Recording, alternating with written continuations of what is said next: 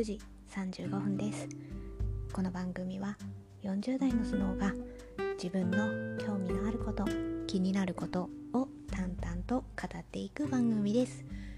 えー、今日もよろしくお願いいたします。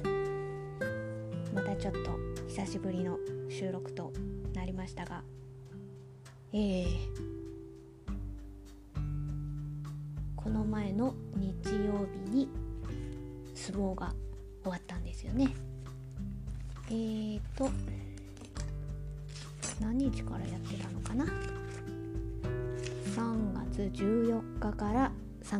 28日までやってました。そのことをちょっと全然語ってないなと思ったので収録を始めたんですがまあその前にちょっと刺し子の進み具合をお話しさせていただきますとえー、今はですねグレーとピンクの刺し子糸で相変わらずただひたすら麻の葉を刺し続けてるという感じです。えーとあと2列くらいで刺し子部分は終わるんですね。あ2列とあとは外枠を刺せば縁飾りをして刺せば終わりっていうところでだいぶ終盤に差し掛かってきております。もうなんか全然あのその前に刺してた刺し子とかも写真は撮ってるけど全然インスタグラムにそういえばアップしてなかったなっていう感じなので ちょっと時間を見つけてやろうかなと思っています。なんかせっかく刺してるのに記録が残らないとちょっとねなんかちょっと積み重ねが目で見えてねやっぱ残しておきたいですのでちょっとそれをやろうかなと思ってるんですが私あと昨日からですね刺し子の完成品のものはまあ写真はいつも撮ってたのでそれをですね。印刷してあの写真にしてこれはいつ刺したっていうのを分かるようにあの書いて記録残しておこうと思ってですね。えーとこれはですねマルマンさんのルーズリーフミニなんです。これをちょっと手に入れて。あ前からこれのですねルーズリーフミニのリフィル？これリフィルって言っていいのかな？用紙はなぜか用紙だけ持ってたんですよね 5mm 方眼のこれなぜかあったのにそのカバーというかねケースは持ってなかったのでそれを先日文房具屋さんに行って買ったのでこれにあの一番小さいサイズなんですよねルーズリーフの中で。でこれの1枚紙1枚に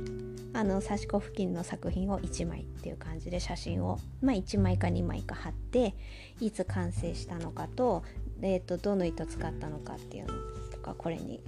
書いてこうパラパラ眺めるとああこの刺し子はあ去年の9月頃刺したんだなとかそういうのがね分かるのでこういうのをパラパラめくるとねあ今までこれぐらい刺してきたなっていうのがねわかるかなと思ってるのでそれをちまちまと昨日の夜とか書いてたんですよ。あのもう何枚も写真もあるしえっ、ー、とまあ紙もねあの用紙も準備したのでこれを今作ってる最中っていう感じです。もともとシステム手帳のバイブルサイズのものにやろうと思ってたんですけどやってたらちょっとバイブルサイズは大きいなっていうのが私はちょっと体感としてあったので M5 も迷ったんですけどね。M5 かミニ6かなんてもね迷ったんですけどね。そうなるとねじゃあジャケットどうしようかなとか思ってね。ジャケットせっかく買うならこのこれがいいとか思うけどあでもちょっと高いなとかねいろいろぐちぐち思ってて思っててってなってそしたら2月でしたっけ？1月？あの水玉さんと東急ハンズさんのコラボのインスタライブがあってその時にこのルーズあマルマンさんのルーズリーフミニにあのなんか写真を貼ってちょっとデコってっていうインスタライブをコラボしてやってたんですよね。あれを見てあこれサイズ的にいいかな。なんか気軽に始められそうだし。でもしちょっと合わないなと思ったらあこれってこういうルーズリーフとかシステム手帳のいいとこなんですけどいつでもこう用途を変えられるんですよね。なんかノート1冊にやり始めてしまうと順番も変えられないしここまでこれ書いたのにな他のノートにするのも引っ越すのもなっていうのをいろいろ思っちゃうんだけどシステム手帳とかこういうルーズリーフ系だと一枚一枚の紙でそれやってたとしてもあやっぱりこれは違うこっちの記録はこっちにしようとかって引っ越ししやすいんですよね。そういうのがあったので今ちょっと刺し子の作品集はこの「丸まさのルーズリーフミニ」に「イントゥーワンっていうのかなこれ。あちょっと読み方違ったら申し訳ないですけど。まこれもそのうち書いたらこっちはあれですよ。文房具用のインスタグラムのアカウントにアップしようかなとは思ってます。まあこういうことをね一人でこそこそこそこそやってます。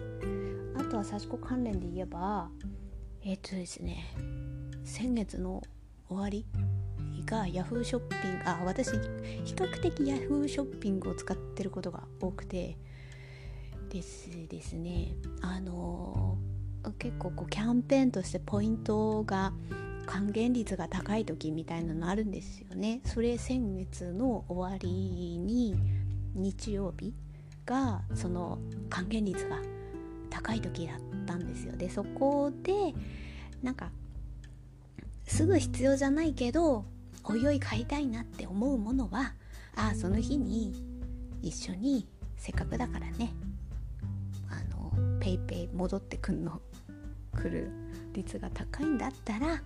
その時に注文しようかななんて思ってあのカートに入れてたものとかがあってまあそれはなんかうち猫いるのでうちの猫のあのカリカリのあドライフードですね。ドライフードのストック品とか、うん、あのすぐは使わないけどいずれいずれ必要なっていうものでちょっと考えてて。でその中で刺し子糸とあとペンですね。えっ、ー、とさらしに下書きを書く時のペンですね。それもあんだ。じゃあその時にまとめて買おうかなと思って。でそれを注文してて。えっ、ー、と日曜日に注文して。でね頑張って早く郵送していただいて一昨日くらいにはもう届いたんですよね。で結局ユーザーワイヤさんであその通販のですねヤフーの通販の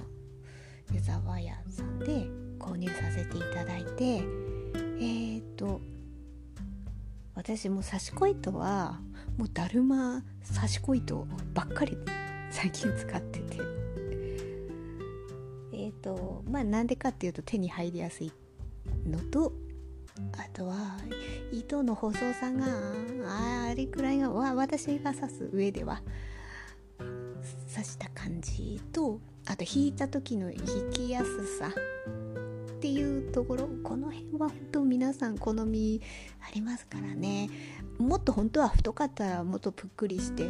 ちょっと立体的な感じも出るのかななんても思いつつ、うん、刺すことを考えると私はこれくらいの引き加減がいいなみたいなとかあると思うので、まあ、そういうところと手に入りやすさなどなどを総合的に考えると、まあ、今んとこはですよ、うん、今んとこはだるま刺し子糸さんで落ち着いていてでまあ気に入った色をいくつかとあとあこの色でも刺してみたいなって思うもの。も一緒に。で、えー、とペンですね。ペンはですね私あのフリクションファインライナー。あフリクションで書くんだったらファインライナーがいいんですよ。でそれもなんか10本だか7本セットとかで持ってるんですよね。それもそれそれはそれでいい。あれもね上下当ててピーッと線引く時に引きやすいんですよね。かそれもはそれで持ってて。でもそれってアイロンで消えるタイプじゃないですか。で私は水に消えるタイプっていうことで、えー、ソーラインさんのこの水で消えるペンがなんか私が引いた中では一番さらしに引く時の引き心地の良さとえっ、ー、とこう定規を当てた時の線を引く時の定規とのぶつかったところの相性っていうか引きやすさ。あの私あれ文房具好きなのでよくノートとペンの組み合わせでこれの紙にはこのペンがいいとかいろいろ考えちゃったりするんですよ。でそういうふうなことを考えてしまった時のこのさらしとペンの引き心地 を考えた時にあのソーラインさんの水に消えるペンが私は今までなんかえっ、ー、と手芸屋さんに行くたびにあ今度これ使ってみようあ今度これ使ってみようとかって言っていろいろこう買ってきた中で結局そこに落ち着いてるんですよね。でまあそれもあってあちょっとまとめてせっかくだからねあの何千円以上こう送料無料ってあるじゃないですか。あれがまあそういうことも考えてでどっちにしろ多分ずっと幸子はやり続けるだろうなって 思って。まあそれでまあそその辺もまとめて買ったんですよね。もう当分だから満足です。さらしはさらしでストック分もあるのでまあねあってもねななかなか1枚差し終わるまで時間かかるのでねそんなにすぐなくならないし。まああのじっくりなんか自分がもっと年を重ねた時もやっていける趣味の一つとして刺し子はね目が見える。ね。あこう手元がね見える。うちわってうちわっていう。そういうところが不自由しない間はやり続けたいなと思ってるのでまあそれくらい結構まとめて買いましたけど、まあ、じっくりねあのそれを使い切るまではやってるだろうなと思うんで。はい、まあ、そんな感じのちょっとまとめて買いましたっていうお話をさせていただきました。さしこの？はい。なさしこ関連の話はこんな感じです。で、えー、次ははい相撲の話ですね。もう相撲の話をとにかくしたかったんですよ。はいで相撲はですねちょっと手帳をちょっと開いてまあ、さっき言ったように3月14日から3月28日まで春場所やっておりました。でですねまあ結果からああの相撲の話しますけど全然詳しくないですので手に思い出 思い出。今場所こんなことがあったなっていうのをああだこうだ語るだけですのでちょっと情報をお届けする系の配信ではありませんのでそれだけご理解ください。はい優勝は照ノ富士関。おめでとうございます。えー、と終了優勝白鷹山関。おめでとうございます。はい幕下。阿炎関阿炎関はねほんといろいろ。ね大変大変っていうかまあ錣山親方も大変だっただろうなって。3場所連続なんて言うんですかあれは。休場。だからなんていうかそういう処分をね受けたんですよね。3場所連続休場っていう処分を受けたのでまあ、それで今場所それが開けたんですよ。で幕下から。で怪我で幕下まで落ちた力士ではないのでまあまあまあやっぱりこうちゃんと練習をやってれば優勝だろうなとはあなるほどあ納得のね優勝なんだけどもでもよかったなって 本当に。結局そういう何か自分がやらかしてしまったことをどうやって挽回していくかって考えた時に力士だったら結果を残すっていうことですよね。まずは。そういう意味ではあ一歩、うん、まず良かったねっていう感じで思いました、えー、そして3段目が駒の国関。で序二段熱海富士関。序の口。あ関じゃないですね。関関はそうですね関取になったら関になるから3段目駒の国さん。なのかな。12段は熱海富士さん中の口は村山さん。ということでおめでとうございます、えー、この中ではねそうですね。熱海富士さんは気になる。あ多分熱海富士さんじゃないですか。なんかインタビュー受けててニコニコってした時の顔となんか真顔になるみたいな顔の顔が交互にくるくるくるって 変わるんですよ。あれがね妙に面白かった。でもなんか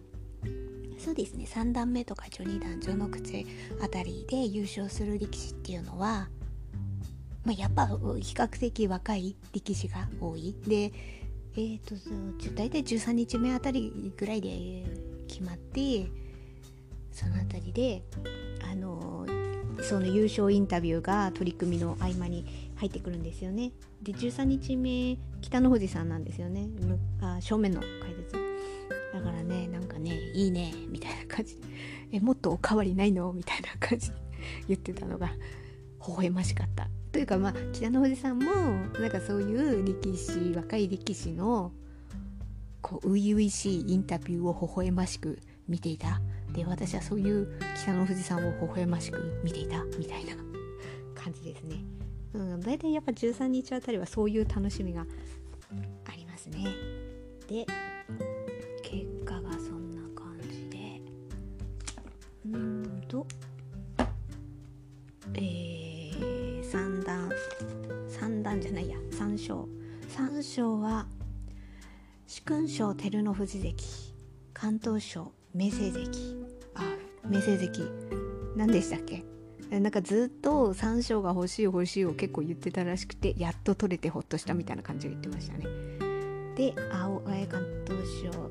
あと青山関も取ってました。で技能賞が若隆景関は初受賞だそうです。おめでとうございます。そうですね。明星関も何気にえっ、ー、と今場所は明星関は成績はどうだったのかな？あ10勝5敗あそうですね。2桁だったんですね。のねなんかね私あんまりこう番付のこと詳しくないですけど結構言われてるのがそう上位陣がみんな勝ち越ししてるからそこでだいぶ交通渋滞を起こしているらしく誰かがねもし負け越して落ちればその代わりまあ当たり前ですけど誰か分かるわけなんですけどそれがないからやっぱちょっと番付運で本当は上がれるはずが上がれなかったりみたいなのがあるらしいです。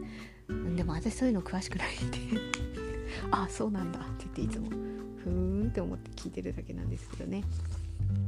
でまあ今場所はですね、まあ、まあ私なりに私なりに見てきた中でえっ、ー、とあ秋瀬山関が本当に秋瀬山関が惜しかった7勝8敗だった。秋瀬山関は結構なんかやっぱ先場所から注目度が上がってますよね。そうですね。私が今もし国技館で観戦に行って誰のタオル買うかって言ったら秋瀬山関かもしれない。なんかねえっ、ー、とね今場所はですねうんとね何日目だったかな。こういう時にねジャバランダに私ね書いてたんですよ。12日目。3月25日。勝ったんですよ。でね勝ってね検証もらった。検証あげてたのが両友パン。パン。パンパンいや両友パンって私知らなかったんですけどちょっとねあの地域が違うから。パンの会社からもらったみたいで「えそれで何？懸賞金出したの?」とかあこれ私能町さんがなんか朝日新聞の相撲関連のニュースのリツイートあツイッターで書かれてたのを多分能町さんが見つけたりとかして「え？みたいな。もしね秋瀬山がね のあだ名を知ってね パンの山というをしてね。それで検証上げててね。それで秋津山がゲットしたの？みたいな感じだったらなんかちょっと違ったみたいですね。豊昇龍に上げてたみたいですね。なんか立浪部屋がねそっちのなんか多分つながりがあるらしく。まあ蓋を開けてみればそうだったらしいんですけど。ねそれだったら面白かったのに。なんかダメですかね？山崎パンとか富士パンとか やればいいのに。そしたら私買います。そのなんか心意気に打たれて山崎パン富士パンあ龍友パンもねこれから秋山にあげてくれるならなんかそれ。多分ねそういうのあったらねニュースニュースっていうか結構 SNS でアップされると思うから。あ何？秋山パン会社からとかってなってね。だったらそのパン買うな。っていうのがもうほんとどうでもいい気になるところでしたね。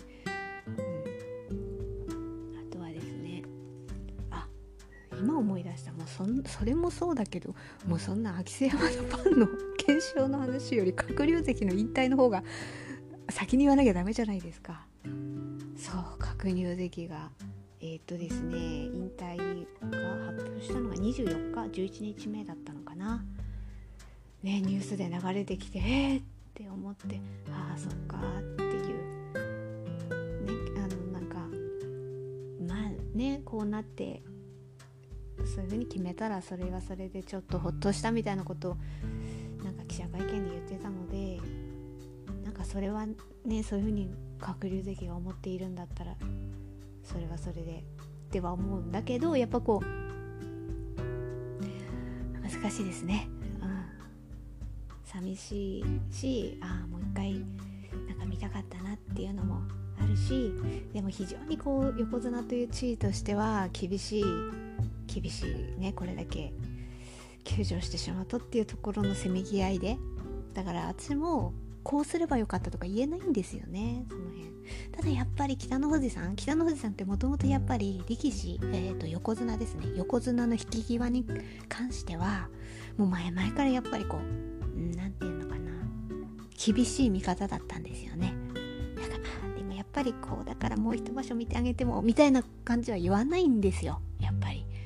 えー、そこは引き際の美学というものなのかななんても思ってたけどでもやっぱり解説とかでちょいちょいやっぱり北の富士さんもそうやって涙を飲んで引退せざるを得なかった力士たちをこう見てきた歴史があるからこそそういうなんていうかこうあ、うん、甘いことっていう言い方が適切かわからないけれどもそんな甘いことは言えないんだなっていうのを解説聞いて思いました。あのあれですよ。今の理事長の北斗富士関の横綱のねあの引退。あだから北の富士さんはその師匠さんですからね。それの北斗富士は27だか8だかで引退して本人はもっとやりたいと泣きながら訴えたけどある意味いやもうもうダメだという感じであある意味こう北の富士さんが辞めさせたっていうところがなんかそういうのを経てるからああやっぱそねすごい厳しいんだな。だってあだってって言っちゃいましたけどそこでいや怪我も大変なんだからみたいなこと言っちゃうとね多分あすごい自分は矛盾してるみたいな感じになるんじゃないですか。ただねでもそこでいろいろ引き合いに出されるんですよね。じゃあ北の富士あ北の富士さんだけじゃないですけどじゃあ稀勢の里はどうなんだ？みたいなね。こととか誰々はどうなんだみたいな感じに、ね、なるんですよね。だからそこら辺がこう何場所連続休場したからとかなんかそのもちろんデータもそうなんだけどでもデータだけはでは言い切れないその時の時代時代の背景と流れとねその兼ね合いとでそこそこの部分で何がねその人にとって突きを動かせれる軸になるのかその軸をどこに置くかでこのことの見方が変わるんですよね。でそれほど横綱はいろんな見方をみんなからされるっていう大変さがあるんだなということをねもういろんな声が飛んでくるだろうなっていうことがわかるからだから私は、まあ、その閣僚関の引退もそうですけどね。これが正解って言えないんだよなって思いながらいつもじりじりしながら見てるっていう感じを繰り返してる。だから今度は白鵬関ですよね。白鵬関はですねえーと白鵬関は何日目で最初出たんですよね。白鵬関は最初出たんだけれども3日目の3月16日に休場されたと。右膝？なのかな？水溜まってるとかっていうのがあるんですよね。で、えー、と19日6日目の19日にえー、と手術をされたそうですね。で多分大場所は次の場所5月ですね。それは休場して7月で身体をかけるみたいな見方がされてますね。多分横心もそういう風な感じで。見てるんじゃないでしょうか、まあ、そこはねうん。そこはもう本当に私はじりじりしながら見守っていきますよ。はい。まあ鶴竜関の引退に関してはそんな感じですね。であとはですね気になったところといえば高安関ですよね。本当にね高安関がね途中まで何日目だっただろう？11日目とか12日目だったかな。なんかね単独トップになったんですよ。いっぱい高で単独トップみたいな感じになって。いけんじゃね？みたいな。感じであってだけど最後連敗して終了みたいな。蓋を開けてみればね。この意見いっぱい見た。そこまで稀勢の里にいなくても。みたいな。いや思いましたよ。私も。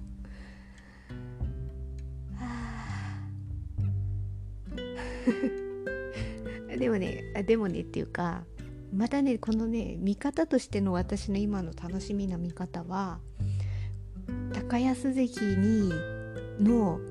結果に一喜一憂する荒磯親方を見るのがまた私の楽しみですね。だからもう稀勢の里がまだ引退前の時はもう稀勢の里を見てハラハラすることでいや苦しかったですよ。苦しいけどそれが楽しいわけじゃないですか。そこがある意味醍醐味だったわけですよね。でまあで引退して荒磯親方になりで荒磯親方はもう高安に期待をしてるわけじゃないですか。共に頑張ってきたと。で高安関はね何年か前から結構優勝っていうのを目標をあえて口にするみたいな感じの時あったんですよね。まあ最近それしてるか分かんないんですけど。もね蓋を開けてみればこの大関今大関でいる人の中でまあもまあ高安関は今は番付を落としてしまってるので今は大関ではないんですけれども現在の大関もしくは過去大関だった人を含めて優勝してないの高安関だけなんですよね。確かね。なんかそんなことも確かそうですよね。今大関は正代貴景勝朝乃山3力士なんですけどこの3人みんな優勝経験者だし土の新関だって優勝してるしね。ねって言っちゃったけど。ああ照ノ富士関だってそうですよね、うん、そうそうそうそうなんですよ。だからこれで私あの稀勢の里関のことを思い出すわけですよ。前も私どっかの配信でやったな。稀勢の里が一番優勝に近い近い言われてあよ、まあ、横綱に近い近い言われて。でまあねもう優勝するでしょうみたいな感じで見られてたけど蓋を開けてみればその時大関だった豪栄道照ノ富士琴奨菊が先に優勝して気づいたら稀勢の里関だけ優勝してないみたいあれをねまた思い出しちゃった。あの切なさを。そこも高安関にかぶるっていう。それがかぶるんですよね。だからね。だからまあそれもだからその気持ちもわかるわけじゃないですか。荒磯親方は。自分もそうやってこう期待されて期待されてでも優勝できなくて。でなんかここぞここっていう時でね星を落としてしまう悔しさみたいなのを経験してるからこそ自分も高安関に早く優勝してほしいって思うからこそ稽古をつけてよしやるぞみたいな感じでしょ？もう何日目出したっけ？なんか今場所稀勢の里関 ABEMATV 初出演だったんですよ。でなんかね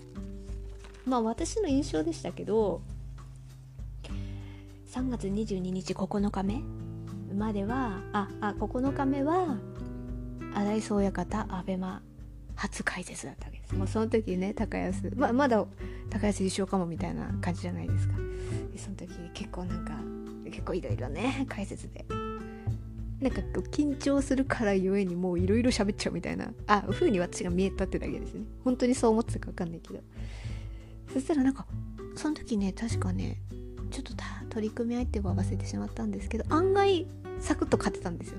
だからねあちょっと心配しすぎちゃいましたねみたいな感じでね棋士の里ホッとするみたいな感じが見れてねそれはそれで面白かったんですよ。ねそしたら10日目じゃなくて11日目ぐらいからだったかな。とにかくね最後の3日は大勢まねもう上位との取り組みは終わってるのにみたいな感じ。っちゃったんですよね。でねあれあれがすごいピリッとしてましたよ。千秋楽？千秋楽？千秋楽ですよね多分ね。高安関が。あで千秋楽までもでもまだ優勝の可能性はもちろんなんかこう優勝決定戦みたいにならないと無理だったけれどもでもまだまだねチャンスはあるって感じだったんですよ。千秋楽はね。でも結局そもそも本割で自分が負けてしまったから別に照ノ富士が負けようがないにしようが自分はもうその時点でね負けてしまったからあもうその望みも絶たれちゃったわけですよ。その後のなんかね親方チャンネル出てたんですね。新井そういう方が。すんごいピリッピリッピリッとしてました。めっちゃにこやかでやってたけどやば高安だからそれだけそのかけるえっ、ー、と新井宗方がね高安になんとか優勝してほしいっていう思いの強さと負けてしまったことによる悔しさがすごいその表れだったんだろうなとまあ私はそんな風に見てました。もうもうちょっとねもう一回見れないな。あまりにもピリッとしすぎてて。あ今場所はですね親方チャンネルの話になるとですね親方チャンネルはえっ、ー、とですねあのー、親方チャンネル担当の親方のですねメインに回していたまず音羽山親方とですね小野川親方。音羽山親方はもうだいぶこう MC としてもう回してた。で小野川親方はこうムードメーカー的な感じでね、まあ、引っ張ってたわけですよ。その2人がねコロナ感染で休場っていうことになったからででなおかつ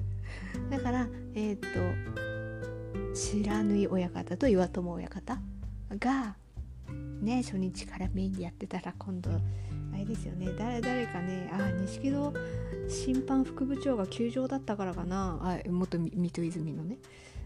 多分それがだったからじゃないですか。知らぬい親方って前一場所だか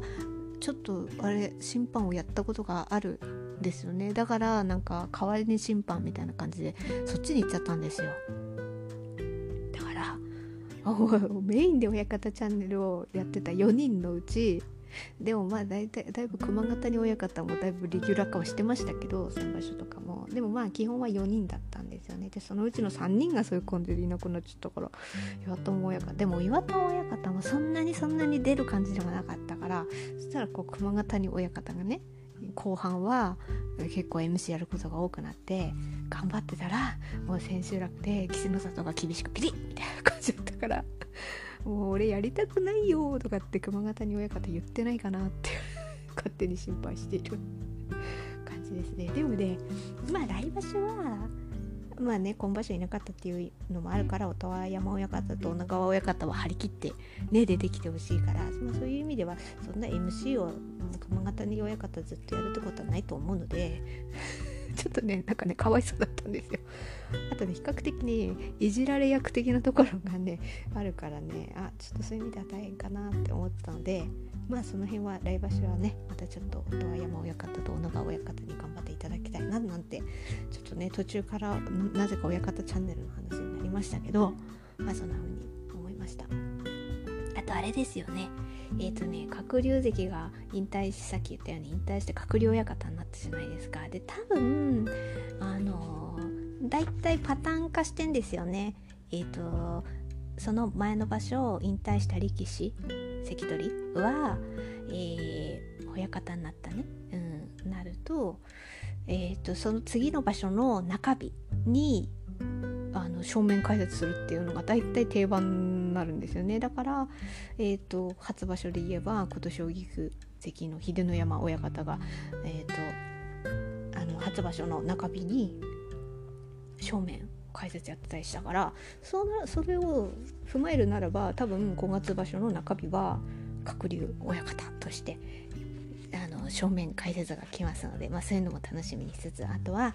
もちろん親方チャンネルもねてきてで何より私が楽しみなのはその稀勢の里関と鶴竜関のなんかちょっと現役中は話せなかった話みたいなの出てくるでしょ。それをねありがたく聞かせていただくっていうのがねまあ親方チャンネルの醍醐味ですよね。この辺はやっぱり相撲関連の YouTube っていろいろ出てきてると思うんですけどそれはやっぱりねやっぱ公式には勝てないよねっては思います。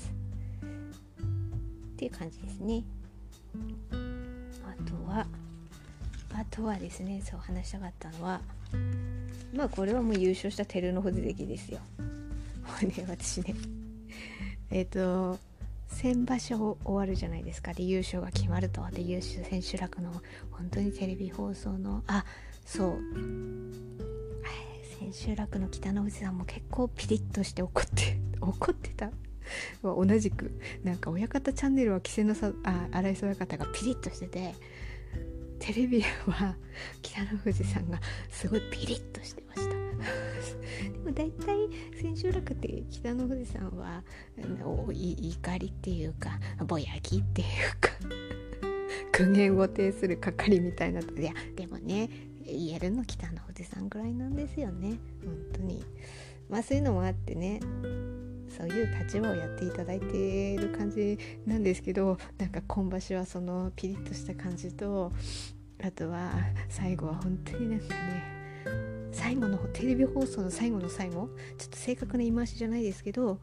なんかね最後の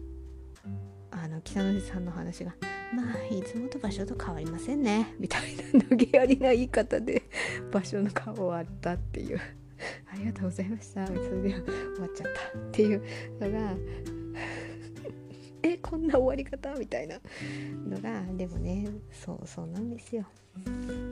そんなそういうの言えるのね北のおじさんくらいなんでしょうなってはなんか思いました。それであの千秋楽の最後はかっこいいエンディングが流れるわけですよ。まあそれをねじじわーんって見るわけですよ。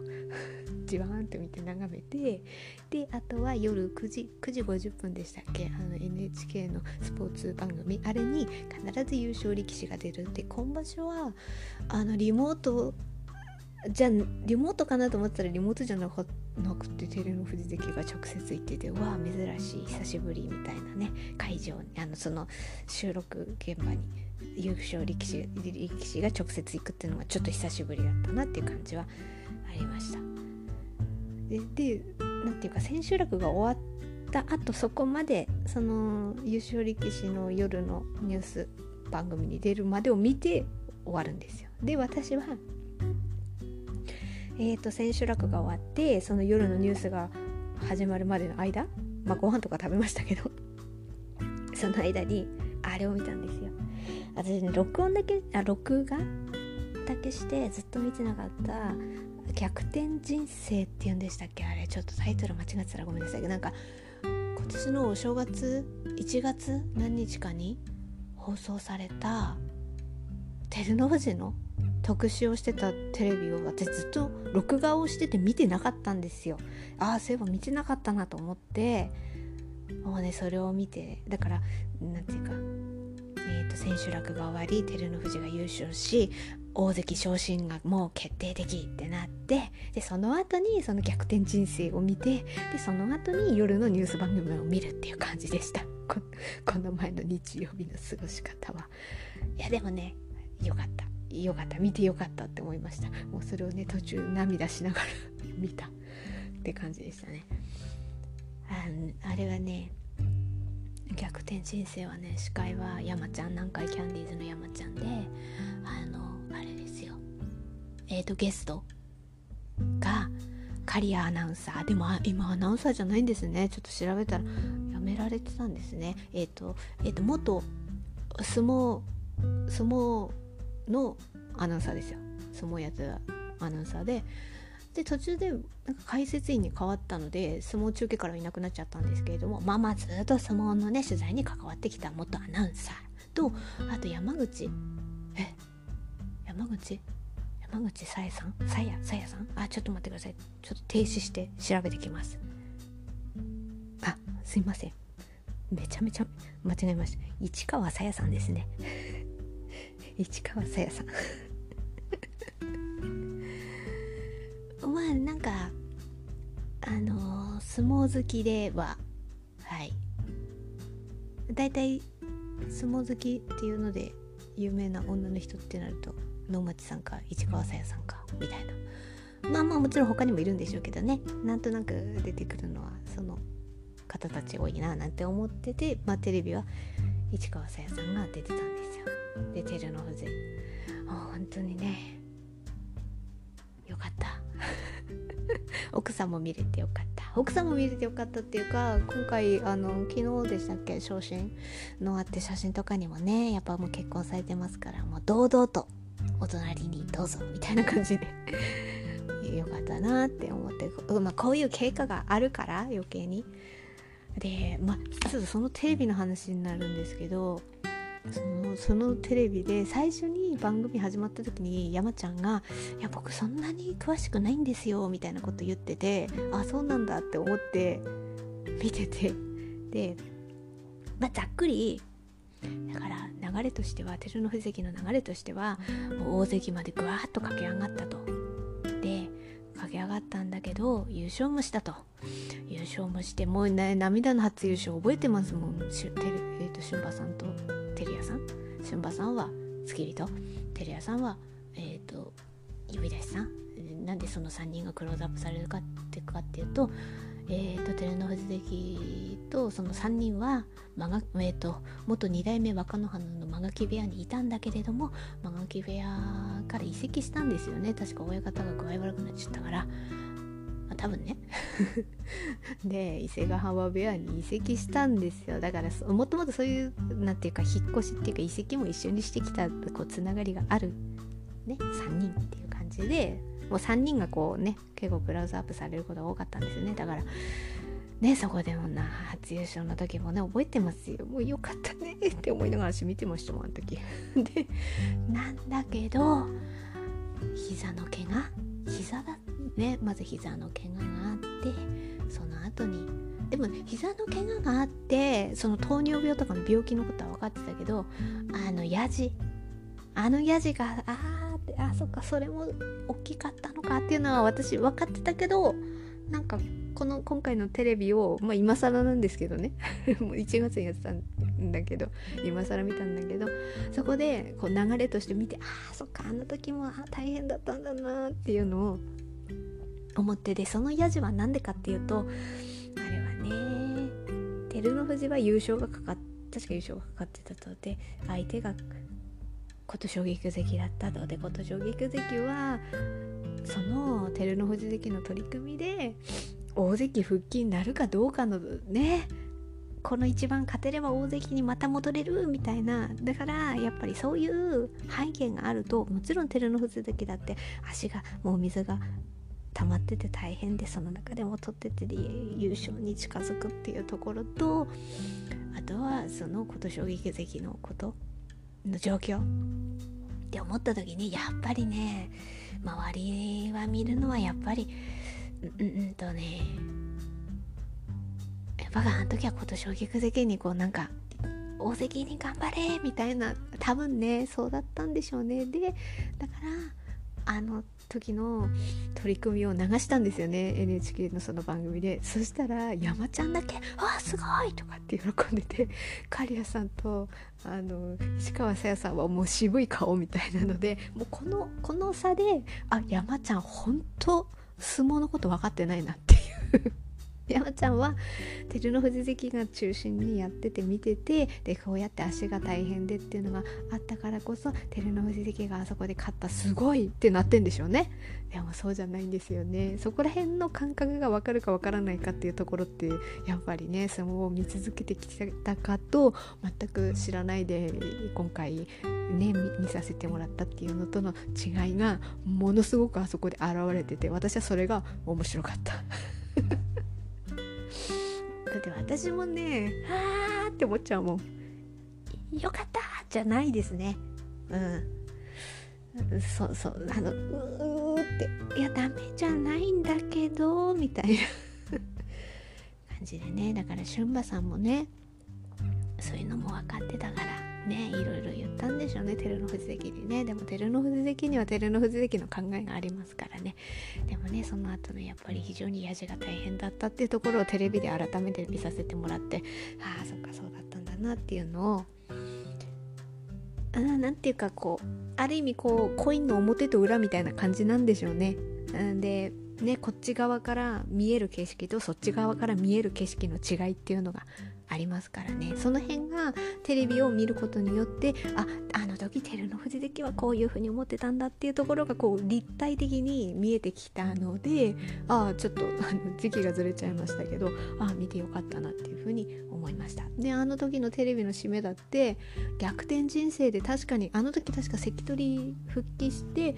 幕尻で初優勝っていうところあ初優勝じゃないね。初優勝じゃなくて。再び序2段まで落ちたけど上がってきて幕内になって確か幕尻優勝だったんですよね。なんかそこまでだったんですよね時期的に。だけどそのテレビの最後でもまだこれは途中ですよねみたいな感じの終わり方だったんですよ。だから今回この場所が終わって大関昇進になったからまさにその続き逆転人生のその続きがあって大関復帰。ああよかったなっていう。あ,、まあ、あとはもう精神面はもうすごいっていうのは分かったのであもうやっぱね雰囲気がなんかね違う。っていうのはありました。特にえっとですねあのあれですよ。あのあのあれ貴景勝関の千秋楽の取り組みね。あそこでちょっと立ち合いで貴景勝関に押されてわーってなったんだけどそっから貴景勝関が手を取ってちょっと引くような感じになった時をすかさずもうそっから前にドーンっていったあのあの感じを見た時にあやっぱ違うなみたいなのは 感じました、まあ、それで結局はあの決定戦にもならずあの照ノ富士関が優勝っていう感じだだったんですよね。本当よかった 何回も言っちゃうんだけどあとはねあのあれですよね膝の状態とどう付き合いながら大関としてやっていけるかっていうところをまあほんとこれからも私は当にそっと見守り続けたいなと思っております。ね来場所楽しみですよね。あとまあ来場所としては照ノ富士関もそうですけど高安関ですよ。この高安関の成績でやきもきしている荒磯親方を見るところまでセットですから。高安だけではないって。そのセットも含めてとあとはさっきも言ったように鶴竜関が引退しましたので鶴竜親方としてどう場所を今度はね親方の立ち位置から関わっていくわけだからそれでどう盛り上げていくのかな解説とかあとは親方チャンネル出た時の他の力士力士じゃないですね。もうみんな親方ですね。その他の親方との荒磯親方だけでもなくてねそのトークなんかも聞けたら面白いです面白いですね。それはもうみんな楽しみに見るんじゃないでしょうか。っていうところを楽しみにしていきたいと思います。はいえーと今日はちょっと最初はちょこっと刺し子のまあ進み具合と買ったもののお話をちょろっとさせてもらって後半は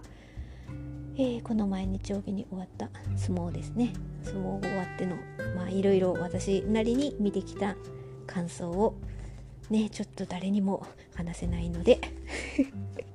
ここで一人で語らせていただきました。また何か相撲の動きとかあったらね相撲のことは本当に定期的に私もなんかねこうやっぱりいつも言ってますけど横の線じゃなくて縦の軸でもう応援していきたいので、まあ、これからも見続けていきたいなと思っております。ちょっと久しぶりの収録だったので50分も、まあ、ちょっと相撲のね総括的なところもありましたのでお話しさせていただきました。はいまた近いうちに収録をしたいと思います。聞いていただいてありがとうございました。